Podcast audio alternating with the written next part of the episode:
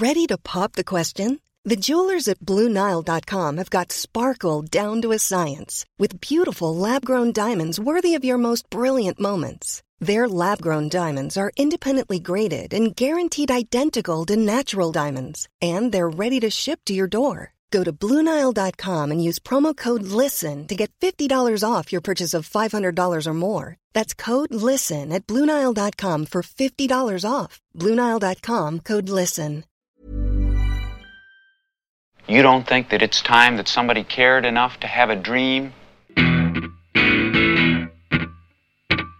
Why are you getting so upset? This is not about you. Yes, it is. You are a human affront to all women, and I am a woman. At some point, you gotta decide for yourself who you are. Can't let nobody make that decision for you. How do you go about getting an exorcism? I beg your pardon?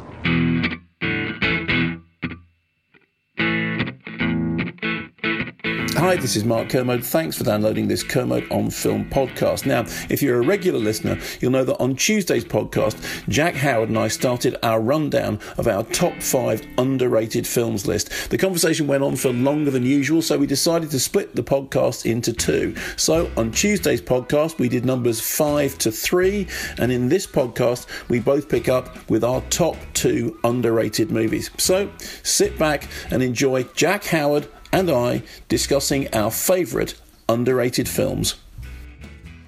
Right, my next choice is. Which one should I do first? I'm going to do this one first. I'm going to say The Mask of Zorro. Wow. Okay, go ahead. The Mask, The Mask of Zorro is a film that's been with me for as long as I can remember, um, and I think it's one of those action movies that kind of I don't know, change things without sort of quietly change things without people even noticing. What year is it, Jack? What year did it come out? I think it was 1997, but I'm going to check that. So, how old would you have been when you saw it? Like three. 1998. Damn it! Okay. I would have been six when this Six. came out. Okay. But I never saw it in the cinema. I, my dad got it for me on, on video because when I was a little boy, I was obsessed with James Bond. Yes, you've, you've told us about. You've told us about. Yeah, yeah, yeah. extent. Uh, and so my dad was starting to sort of like filter my movie taste with other things in a similar genre. So he showed me Terminator 2, Yeah. Mask of Zorro, etc., etc. Coincidentally, The Mask of Zorro is directed by Martin Campbell, who directed GoldenEye and Casino Royale, Yeah. two of the best yeah. Bond films ever. And I remember from the opening of the movie, I was like, I'm going to love this. Because the opening is essentially a James Bond film. He walks out, not unlike the gun barrel, and does the big Zorro Yeah, Z, yeah. like the like James Bond shooting at the camera. Um, and there's just just from the opening, there's just this great sense of adventure and excitement and old fashioned.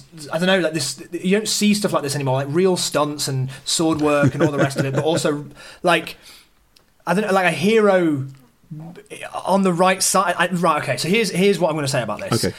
It's a it's a soft reboot before they were a thing. okay. It is it works as a continuation of Zorro and reinvents what Zorro, Zorro is in the way that Star Wars has tried to do. Because Zorro has always been obviously the Bruce Wayne type. It obviously was Bruce Wayne before Bruce Wayne, but Yeah. the rich guy Yeah. who wants to help the poor. And this reimagined version of Zorro is passing the torch on to somebody who is a man of the people. He isn't above them and coming down to help. He is an actual. He was an orphan and uh, a criminal and somebody who existed amongst the other people and then decided. uh, And, and and he is the new Zorro, Yeah. and he he gets to take up that mantle now. So just even as a, a as a, a retelling of Zorro, that is just incredibly progressive before anybody else was doing it Yeah. but the the movie has got so much it's got such a voice it's unlike anything else that i've seen. It, it feels like it f- fits alongside other swashbuckling films but actually it's nothing like them. It's really funny. It's really romantic it's a very sexy film.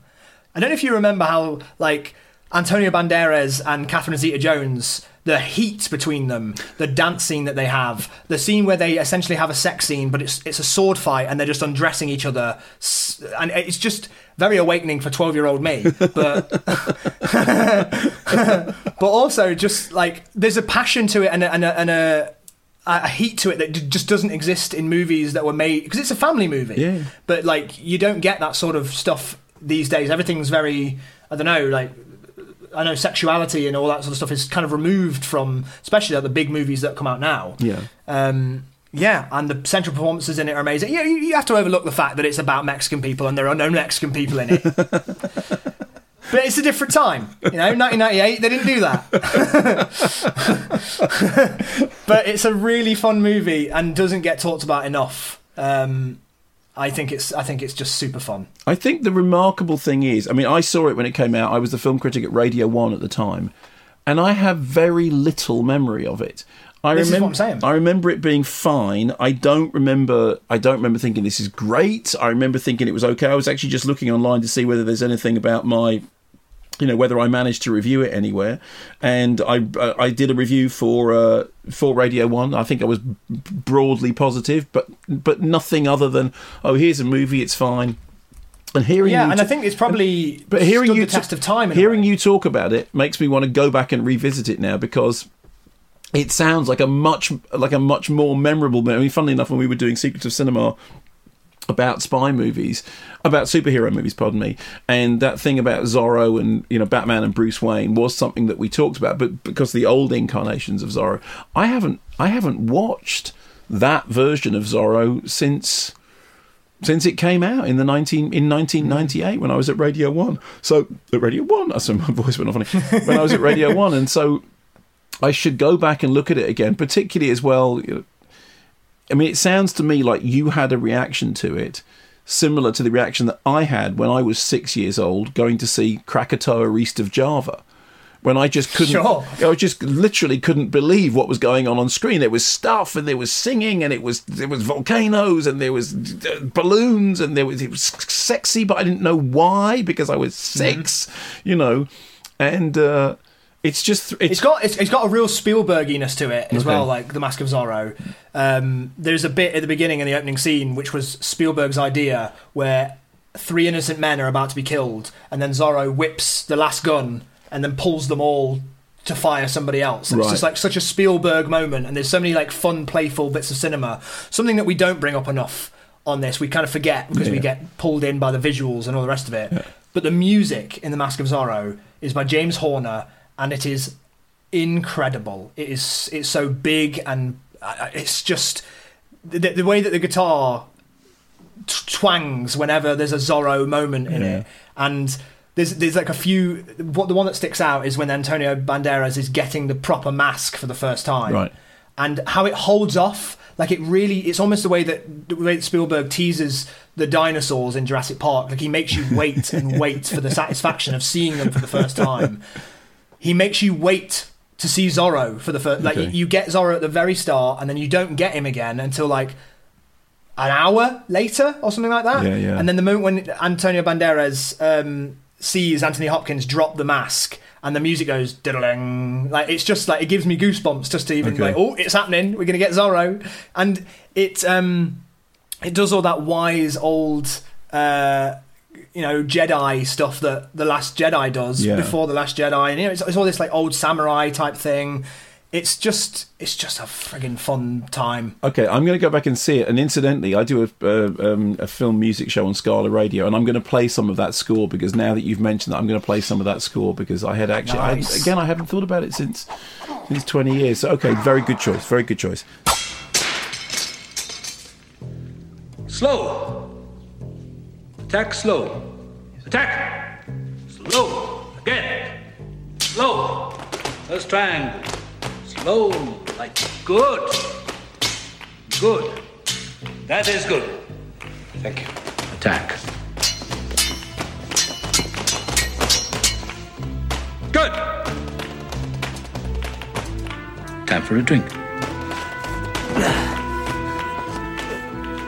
So now my next choice, and I don't know whether you've seen this or not, is uh, the Hughes brothers' Dead Presidents, which for me I, is I watched it last night. Oh, okay. So, can I begin by saying to you, you tell me what you thought because I have been flying the flag for Dead President since it came out, and I just I think it's such a great film, and the soundtrack is. T- t- tell me what you think. Uh, it really struck a chord with me. I, I like it was really emotional, and Good. it feels like a combination of Full Metal Jacket and Goodfellas. Like it's it's I- not unlike Don John shifts genres. Like it starts out as like a drama romance and becomes a full on war film, and it's not shying away. The It's Vietnam sequence, war. which is short but horrific.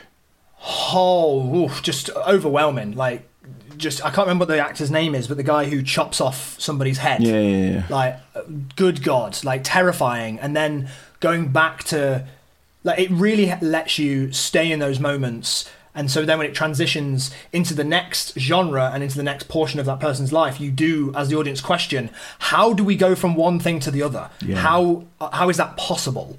And you question that for the for the character as well. I thought it was really effective. I thought it was a bit dated. It was Oh, very okay. 90s Okay, okay. very 90s in the way that it was told. It was very like I don't know how else to describe it other than it was very movie about it. Like some of the moments are very like they're movie scenes. They're not trying to create a moment, but they're they're they're like good movie. The transition as well from him running through See that gardens into the Yeah. war is just So we, we Perfect. So when we did, so, so here's what I think about it. Um, uh, I think you, you're absolutely right about the, the fact that it that it shifts genres, and um, it's basically it's a it's a coming of age movie that turns into a Vietnam War movie that then turns into a kind of uh, Goodfellas style crime heist movie. And in fact, we used it in the Secret of Cinema program which was about heist movies, which they've recently repeated on BBC Four. They, they're playing all the old ones again because we just did a new series and they're playing all the old ones, which is great having them back on the thing. And because it begins and ends with a heist, and we begin in the truck where the heist is about to happen, and then we flash back and we see all the events that got us to this place, and then it becomes this coming of age story with Larenz Tate's central character, like you say, a romance and uh, brilliant evocation of the time, and then he goes to see his girlfriend, and then he runs through the back gardens because you know he's being chased out of the house, and we cut from him running through the back gardens, bang to him running in Vietnam. trees. and I think that that cut is just that was the moment at which I thought, okay, the Hughes brothers, because I'd seen um, Menace to Society before, which of course had been a big fuss. People won't remember this now, but there was a big fuss about Menace to Society being released on video because there was a whole thing about oh, it's going to inspire crime and it shows you how to break into a car and and you know and it, it got a very it got a kind of quite an edgy reputation. But Dead Presidents, to the scope of it, you know, the kind of the storytelling scope of it, which is I think when you what you mean when you say Goodfellas, because Scorsese was a big influence for the Hughes brothers and um and then it comes back and then it comes back to this heist. It's a it is about the heist that then you know everything that goes wrong with it. And i thought firstly the i thought just as a piece a confident piece of broad canvas filmmaking it was wonderful. I thought the way in which they understood the soundtrack was very scorsese that the placement of all those songs was perfectly done. But the best And thing Danny Elfman's score as well. yeah, but the best thing about it is that it's it's that demonstration that that you that when movies work, they put you inside the mind of a character with whom you have very little in common, and you basically invest in that character and you become that character. And I just think that you follow that central character's uh, arc all the way through that movie. And when you get to the end, the courtroom scene at the end, when Martin Sheen suddenly turns up as this kind of Yeah, I was like, what? I know, I know, but that's great because it, it just tells you once again that Martin Sheen is the kind of person who would go, "This is a good film. I am going to lend my cameo to it because it deserves me because they are really good filmmakers." And I interviewed them. They went on to make other stuff, you know, both together and separately. And I interviewed them for radio again when I was at Radio One, and um, and I remember everyone was talking about Spike Lee, who's you know Spike Lee's a great filmmaker, but no one was talking about the Hughes brothers. And I did think about the Hughes brothers in the same way that I, you know, I thought about the Wachowskis when I first saw their stuff. Is wow, this is or the Coens. You know, this is this is a singular voice coming from two filmmakers who are just telling one story so, so powerfully. And um, I, th- I It is unlike anything else I've ever seen. Like, I, I can't say I've seen a film quite like it. Oh, um, I, I just think it's it's it, you know it, people were talking then a lot about you know new black cinema, and I was thinking this is it. This this you know that and again unfortunately it, it, it hasn't had the recognition that it deserves because it is tough. I mean the Vietnam sequence is really brief. Incidentally, Michael Cimino fans, you want to do a tough Vietnam sequence, Dead Presidents, and that Vietnam sequence is like twenty minutes long tops. It's not like the Deer Hunter, which goes on for five days and has got the Russian roulette sequence in it. Then Cimino going, "Oh, yeah, it's based on my own experiences." Yeah. anyway, It's uh, it's Bokeem Woodbine. Uh, Bucky Woodbine's the guy. Yeah, does the thing, and He's the guy who who chops the yeah, head yeah, off yeah, and, yeah, it as a and then puts it in and carries it in his bag. And then Larenz Tate is the central character who's. I mean, I, I, I just He he as well. His character I thought was fascinating. That when he like his transition back to life after war, like all of that is is fascinating and, and has been explored in other films as well. And I never don't find that harrowing and interesting Hmm. to see that Chris Tucker's character turned very hard to drugs. And incidentally, isn't that the best Chris Tucker performance you've ever seen? Because Chris Tucker can be really annoying, I'm quite a fan of Chris Tucker. but he can be funny. really annoying. He but he's annoying. great He- yeah. in Dead Presidents. He's really, really good in this, and his transition, and then uh, Bokeem Woodbine's like almost. I almost again, it's it's like the stuff that you don't see. Like you cut to him after war, and he hasn't been on screen since you saw him with a person's Mm, head in, in his, his bag, backpack, yeah. and now he's a preacher, and he's fully like you know given his life to God. Yeah. And it feels to me like he went, I will repent for all this and I'll be okay. It didn't feel like uh, he had any other option. Yeah, yeah, and, yeah, and, and, yeah. and it felt, he felt like he was a completely different person. Yeah. And I found that transition interesting and, and the fact that his, you know, the main character's um, girlfriend was this almost archetypal virgin when he left, and when he comes back, she has she's implied to be a prostitute, and it's like that. How much stuff can change, and he, the expectations on him as as a man to to yeah, all the constant like going to get a real job, and and and she even says I think directly to him like bring in some money and get a real job like a real man Yeah, or something yeah, like that. Yeah. It's just And there's the whole thing about yeah, who's been looking after her while he's been and all that. Yeah, I mean, it's, yeah yeah. It is. It, is that coming of age, rites of passage, death of innocence, but and brilliantly it's sad. done. Like you, what you were saying Really about sad. that that courtroom scene. The last thing that happens, like throwing the chair at the judge and Yeah. saying, "After everything I did for this con- country, this is what I'm getting." Yeah. And then he gets taken away and it fades to black, and that's it. And can I just say that, that that's such a downer. That scene is so perfect. We used that to end the Secrets of Cinema program about heist movies. The the Secrets of Cinema actually ends with that thing because I think it's one of the best endings ever. You know, I just think it's. I just, mean, it, it gives you a real sense of like, oof, like, like, like that's Yeah. leaving me with a feeling. exactly. Don't don't even answer that shit. You're right, I ain't gonna answer it. I mean, shit, you, Anthony, you the big marine man with no damn job. You know every fucking thing. But eh, answer this for me. If you if you think I'm jiving you so much, Anthony, why the hell you with me, huh? Why the fuck you with me? What you think I need you? You think I need this shit? Fuck, you can't get a decent job. You won't fuck me. The only time I get to hold you is when you're having one of them silly ass nights. Shut the fuck up. Shut the fuck up. You don't know, girl. You really don't know. Don't you fucking walk away from me. Better get the fuck off of me. Don't walk away from me, Anthony. Let me go. What about that? I'll fucking kill you, girl. Don't you ever run up on me, ever. Ever run up on me again. I'll fucking kill you, Juanita. Fuck off of me.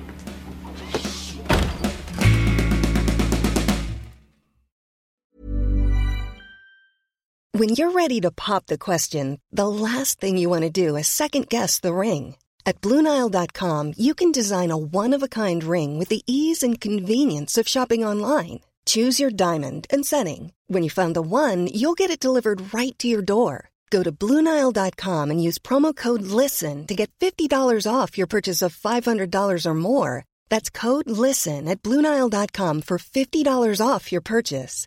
Bluenile.com code LISTEN. Burrow's furniture is built for the way you live. From ensuring easy assembly and disassembly to honoring highly requested new colors for their award-winning seating, they always have their customers in mind. Their modular seating is made out of durable materials to last and grow with you. And with Burrow, you always get fast, free shipping. Get up to 60% off during Burrow's Memorial Day sale at burrow.com slash ACAST. That's burrow.com slash ACAST. burrow.com slash ACAST.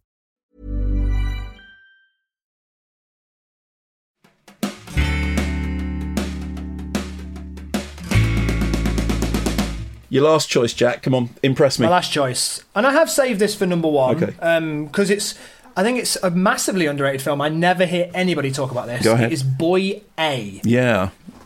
which is uh, an Andrew Garfield starring performance before he was the Andrew Garfield we know now. Um, it's a British film, um, and again, it was interesting to. I saw this film at a, a, a young, a younger age. Not, I wasn't young, um, but I was certainly like a, a, formative years Yeah. when I was developing my taste in cinema, and it is very sad. And uh, exploring what it's about was interesting to me to discover what it was. I don't know if I should. Um, I kind of want to say Well, I think a- a sort of yeah, I think you have to say a little bit about. I mean, I mean, the, the, Yeah. the title tells So- us something that we that we. Yeah. Yes. So the- he there there is a um a, a, case of two boys who committed a crime um, of sorts, and this is about the the the boy who is now grown up, his going back into society after what he did when he was a kid. and boy A And refers to the way in which they were referred to during the court case in order to preserve Yeah. their anonymity, and that. ob- and so he's struggling now to sort of go back into normal life and to keep that an, an, anonymity and yeah it's just it's hard it's a hard watch but it's also a really beautiful film um, it's shot by rob hardy who shot ex machina and mission impossible fallout Right. like this was one of his earlier films and, and you can tell it's the same it's, it's shot some of the shots are like burned into my brain it's so beautifully photographed um, and Andrew Garfield's central performance in it is really great. Um, it's also got um, Peter Mullan in it, who is I find always a charming uh, British presence. Um, yeah, I, I don't know what else I can say about it because it, it just feels Yeah. like it's one that you should discover as you're watching it because it's it's definitely pulling on the strings of real life cases like this that have happened. Um, and uh, such a, a, a taboo subject Yeah, yeah. and an interesting subject to, to, to explore in terms of like a character and, and what that would do to a person. Um, yeah, and again, quite a sad one. my memory of this is I didn't see it in the cinema. I saw it on television, and I, I think for I had always assumed for some reason that it was actually made by or for television. I mean, it is it does come up as a film, but I definitely saw it at home, not in a in a screening room. And I remember thinking that Andrew Garfield, who I did give a Kermode Award to, um, uh, For Social Network. yeah, well, wow, well remembered, Jack. I'm, I, I remember everything about the Social Network. yeah, I'm, I'm, I'm, just, no, I'm just astonished that yes, he he got one of these. so one of those should be in, in a cabinet cab- somewhere. Yeah, exactly. and I remember thinking um, with Boy A, he is really good because that is a really hard role to play. And um, the reason it's hard is because it's to do with that strange thing about sympathy and distance, with emp- the difference between empathy and sympathy, the difference between understanding and accepting a character. And all those things have to be carried all the way through the film. And as you said yourself, this is a very sensitive subject. We're not giving away any any sort of uh, spoilers or anything about this, but th- it is dealing with a very very sensitive subject. And right from the title, you know, boy A, which of course, if you're my age, you know, child A, child B, boy, there are there these are associations with horrendous things that happened in the fairly recent past in the UK. That even from that title, you're kind of um, okay. I'm we're on we're on awkward ground here, and I think the thing that Garfield manages to do is to keep you on that awkward ground all the I think it's because he through the film. plays such. Is- there's such an innocence and childlike nature to him because he hasn't experienced anything, because he hasn't had a normal, you know, he hasn't had a normal growing up life, Mm. and everything that he experiences in this film that everybody. So people are like confused by him and, and don't understand why he hasn't done or why he acts certain ways. Um, and there's a scene that really I really remember uh, that's in a club where he dances and, and is free for the first time and is uh, like I think he, Yeah. I don't know if he's on drugs or anything. I think he might be. I think he might. Have, I think he might take drugs for the first time, um, and there's just this like very freeing moment where he's just dancing on his own, um, and and there's something very I don't know freeing about it. Watching him do it, yeah. Um, I I haven't seen it in a long time, but I've been meaning to rewatch it. And when I thought about um, underrated films, this was the first one that came to mind that I don't think enough people have seen. Interestingly enough, I looked it up in terms of it was critically very well received.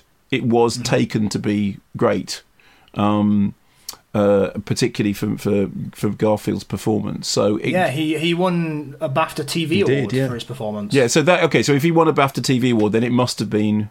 I must be right in that it was made for. For for, for television, which is why I remember seeing it on, on, on TV. But you're right, I haven't seen Yeah. it. I haven't seen it since it came out. I just remember I remember being really struck by Andrew Garfield in it and thinking "The- the- he is really good because this is because everything about that drama is is edgy. Everything about you never settle into it. You always, you know, so which I think is a is a is a really terrific balancing act. Okay, that's a great. And also, it's it's it's directed by John Crowley, who went on or Crow, Crowley, Crowley, I think it's Crowley, John Crowley, who went on to direct uh, Brooklyn. oh right, yeah, which is a which is a great So- film. Yeah, so, yeah, yeah, which is a really really great film.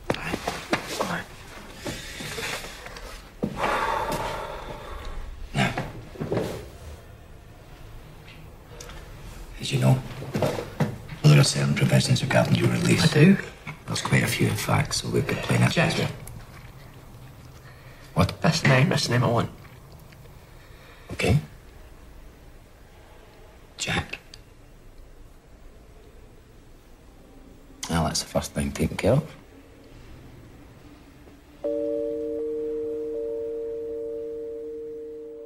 Okay, so my and again I've kind of done the same thing about saving saving this till last is Grace of My Heart and anybody who's a regular listener will know that I just I go on about this all the time.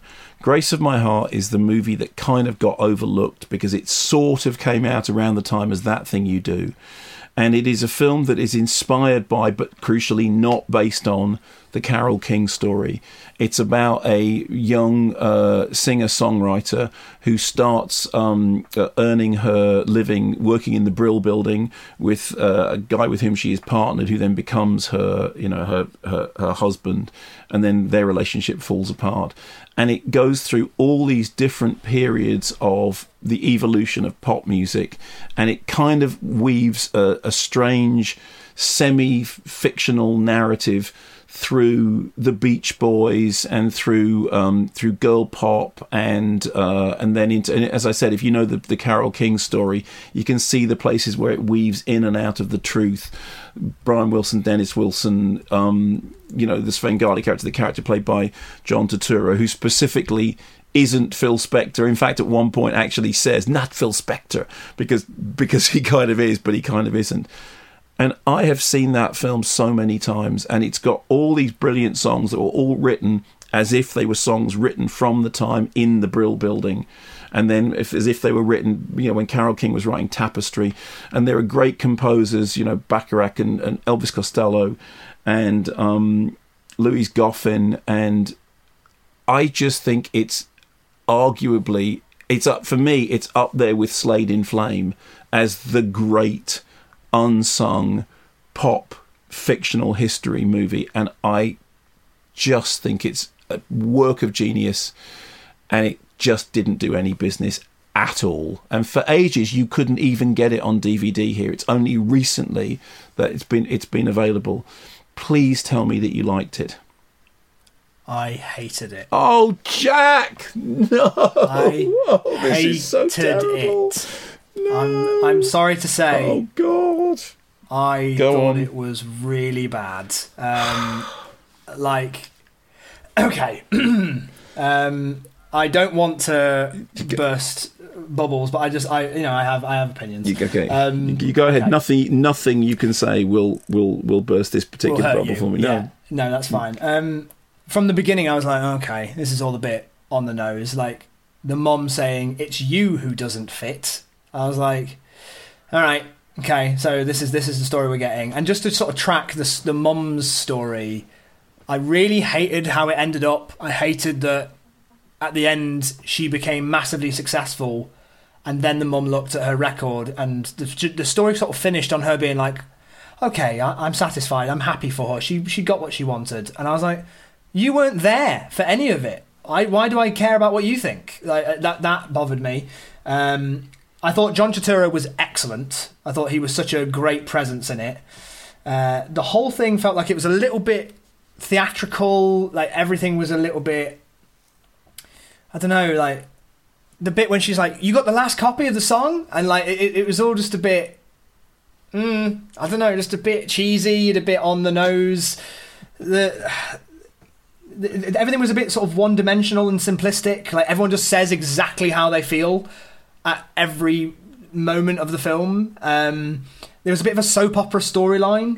like your husband, your husband is jealous of his talents, and, and now you're having a baby, and now he's cheating on you. And I hated the way that, that was revealed. Like you revealed, it was badly edited. Like, and it's Thelma Schoonmaker, I think is her name. Yeah. Uh, but it was edited by three different people. Yeah. But that that, that moment when you find out that her husband is cheating on her is badly cut. Like it, like she's about to go into her house, and then it shows them in bed, and then it shows our protagonist walking in. And I was like, no, no, you've, Yeah, you've broken hi, the hi. perspective. Thelma, Thelma. Yeah, I'm talking to Yeah, Jack no, tell Howard. her, he, tell he her. thinks you Tell her he from thinks me. you edited uh, that scene really badly, and he and he Yeah, and he, I do. he's got some tips from, from you. Yeah, no, he's a big, you're at he's a big important director. Yeah, no, no, no, no. I know, no, no. seriously, no, he's got some good tips tell for her. you. I'll pass it on. There's a lot of continuity errors as well in uh, in Shutter Island. Let her know that. um, yeah, I thought it was just all clunky and something that really, I think the, the, the point Jack. that really, really annoyed me, and genuinely this this is the point that I was like, mm, I'm, this is this is rubbing me the wrong way. Is Matt Dillon, who is just bad in it. And He's not, but- his character is. What, can I just the say, can I just say what kind of criticism? is it? Go on. He's just bad. He is. That's, that's When like you're looking at- when I he's read this reacting to her Shakespeare play singing- and it was boring. I don't like Matt King Dillon- Lear because he dies It feels like end. Matt Dillon doesn't know what film he's in. Oh, for- and it feels like the director hasn't told him how he's supposed to be feeling when things are happening. I also think his storyline is completely underwritten, and the representation of depression is simplistic and makes no effort to actually understand him. He is just a prop who has depression. He's then sat in a room. Somebody comes in and tells him, "Come on, man, pick it up," and then he commits suicide and then that's just part of the story. It's just like it is just hung there as a as a narrative beat rather than actually something that's genuinely trying to understand the pain that he was in and the frustration and the the complexity of it in a way that Solaris, which I'm currently writing a big video about, and that you completely like made me sort of like because I'd never heard of like people talk about Solaris before. No one ever brings up George Clooney and Steven Soderbergh's Solaris, and the exploration of depression and mental health in that is almost overwhelming, and how much it pays attention to it. And, and in complete contrast, it felt like this film just needed him to be depressed and kill himself. Like it didn't feel like it meant anything. Um, yeah, didn't like it Okay. at all. Uh, Jack, th- okay, so here's the thing. I think that you have done the uh, straight to the heart of the periphery. I think Okay. it's just like the whole of everything that you've just said is like I didn't see the film. Not not I didn't watch the film. I watched it, but I didn't see it. Now, uh, uh, I am perfectly willing to accept that there are differences of opinions on the You've said straight to the heart of the periphery to me. yeah, I know, and I think it's a it's a talent that you have particularly. For- Okay, I am willing to accept that there are you know differences of opinions about the you know the, the merits or otherwise of films, but let's just take this particular um, the thing about Matt Dillon's depression isn't dealt with. Okay? Okay, so Allison Anders had a conversation with Brian Wilson because obviously you know Brian Wilson is behind that character, as of course you know Dennis Wilson, and um and I you know if you are as I am a Beach Boys obsessive, and you know somebody who my great friend Matt O'Casey made a brilliant documentary about Dennis Wilson, and if you are interested in that particular you know what the story of Brian Wilson's creativity. Um, and if you, if, for example, did you see Love and Mercy? No. Okay, so Love and Mercy, which is a film actually biographically about Brian Wilson, um, uh, with the, the, which is played o- out over over two periods, and is is Paul Dano as the young Brian Wilson, and uncannily like Brian Wilson, and um, and then uh, John Cusack as the older Brian Wilson. And I'm I'm a real Beach Boys fan, and I, I love the Wilson brothers story. And anyway, so Allison Anders talked to Brian Wilson about this and said, "What do you think?" And he said, "Well, you got some things right, and you got some things wrong, but it all felt true." And I thought that that was just the most brilliant, um, brilliant story. And she came on the, the show. I was trying to get her to come on the MK3D show for ages, and she came on. They were showing gas food lodging at the NFT, and we talked about the fact that um, the theremin player that she has on when he's doing the concept album thing actually turned out to be somebody who played on Good Vibrations, and I think that the this from the soundtrack point of view, I think the way the songs are constructed, that they are those, um, you know, uh, Gerry Goffin and Carole King compositions are, are, are brilliantly evoked, but but never pastiched. I think your the whole thing about the mother. I'm, I'm literally having to recall to myself, and I've seen this film a lot of times, mm. how significant or insignificant that is. I think that if I'm being kind, and I'm going to be kind, Jack, because I like you. Okay.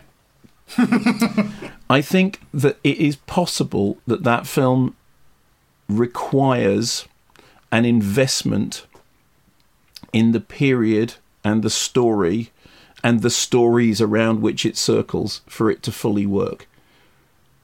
But I have seen that film so many times, and I have never, never felt that it it missed any of the beats in the way that, that you think it does. In fact, I think one of the things I love about it is that it feels like a tapestry, no pun intended, hmm. of so many stories, so beautifully interwoven that the the only surprise to me is that it came and went in a heartbeat and nobody paid it any attention at all. And then that thing you do, which I really like, I think it's a great film about one hit wonders, much more captured people's attention because it was a simpler and easier easier to understand story. And I it breaks my heart. I, it breaks I, my heart to hear you hate to hear you dislike it that much. I, I didn't I don't think it is a complex story. I think I don't think it, I don't think there is. I think it's soap opery. I think that no. Okay, that, that you're going to have to take back. You're going to have to take back soap mm. opera. I'll give you, a, you but you. Mm. It's like it. It's it's like somebody going seeing Raging Bull and going, yeah, but it's not as good as Rocky. You know, it's like. But you I, know, at 2001, I mean, it's all right, but I mean, it's not as good as Star Wars. well, um, look, Look, oh, um, Jack, I'm so, I'm I'm heartbroken. I'm just I'm heartbroken. I actually I, I am partly because I thought that that would be the ace in the hole. I thought you'd just I thought you'd love it, and I thought I'd have another friend to, to talk to about it. I mean, I, you know. Well, maybe you should just start to realise that maybe that's why no one wants to talk about it is because it's not great. And um, yeah, I, I, I just think from the everything about it felt like okay stop stop stop stop stop stop stop stop stop. Okay. Go on. No because I know okay so you've completely shit canned the film that I really really love and that's fine and you and, I and, and, I have allowed you to and do I, it. and I, and I feel bad about it. no that. no it's fine it's it's fine it's fine you know. I'll get over it And there was and I'm going, yeah, Mark of Zorro, Mask of Zorro, yeah, it's fine, you know, yeah, you chose a TV movie for you, number one, it's fine, it's fine. I'm there and I'm like playing Mr. Benign, and then you just like, you come and you stab me in the back. I've chosen you just stab me in the back. I yeah, like I, this. This felt like it was supposed to be a biopic, but wasn't. It felt like the story was written like very and then and then and then and then and I was like, is this a true story? Because it feels like it's being constructed like it's going. Oh, we need to tell it in this order because this is how it happened. But and it, but that's the point. It's inspired it, by real events. It is. It's inspired by the story of Carole King, but it's not based on the story of Carole King. It's you know it is it's it's a poetic reconstruction of a period. I mean, it's the story of the Brill Building as told through a character whose story intertwines with that of Carole King and that of the Wilsons and that of um, uh, Spector and that of the changing nature of the music industry and uh, and you know and I can't help it if you're a tone deaf teenager it's you know there's nothing I can do about oh, it. Oh, we're getting Jack. to name calling now. I just think if it if it isn't inspired by an actual, it is inspired, inspired by, by an. It is. Yes, but it feels like it's tying itself to the way that Bohemian Rhapsody, which you know, don't you dare, split don't you dare, don't you Bohemian Rhapsody dare compare Grace of My Heart to Bohemian like, Rhapsody. Look, Look, Grace in My Heart feels like it was like tying itself, chaining itself to we have to tell it in this order because this is how it happened in real life. When all the characters are fictional and you could have done what you wanted with them. And if you want to tell a story about Carole King, do a fucking biopic about Carole King. Like, like it, this feels like it was like tying itself to a narrative it didn't need to. It felt like it was making the narrative more simpler and, mm. and weirder and worse. You and, know, but, and but then the, no, but the thing is, right? For the, but you've got a point. I mean, the thing is, you know, Hamlet, right? He just complains the whole time, and what they should have, he should have just somebody should have just Hamlet, snap the fuck out of it. You're young and fit and quite rich.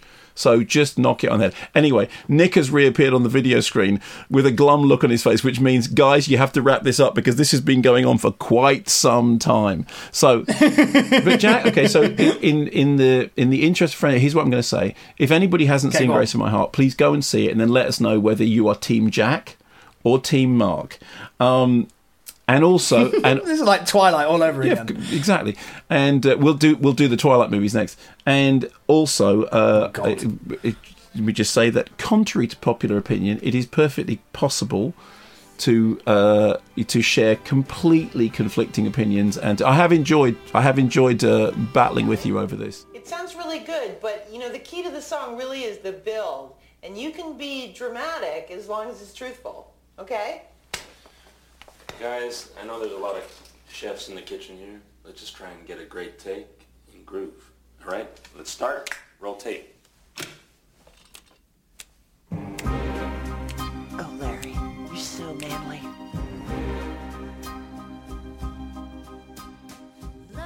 Well, there we go. That was Jack Howard and me discussing our top two underrated films. If you want numbers five to three, then just go back and listen to last week's podcast. It's available to download now, as indeed is the entire back catalogue of Kermode on Film podcasts. If you're interested in going a little deeper, then why not visit our Patreon page, which is full of exclusive extras and special video content. We're also starting to put up online an entire archive of all the Mark Kermode live in 3D shows that are recorded at the BFI South Bank. And if you're interested in those shows, obviously we can't do them live at the South Bank at the moment, but they are continuing online. We did a great MK3D show live online on Tuesday. It's available to watch now on the BFI channel on YouTube. Thanks for watching. Stay safe, stay home, protect the NHS and save lives, and keep watching the skies.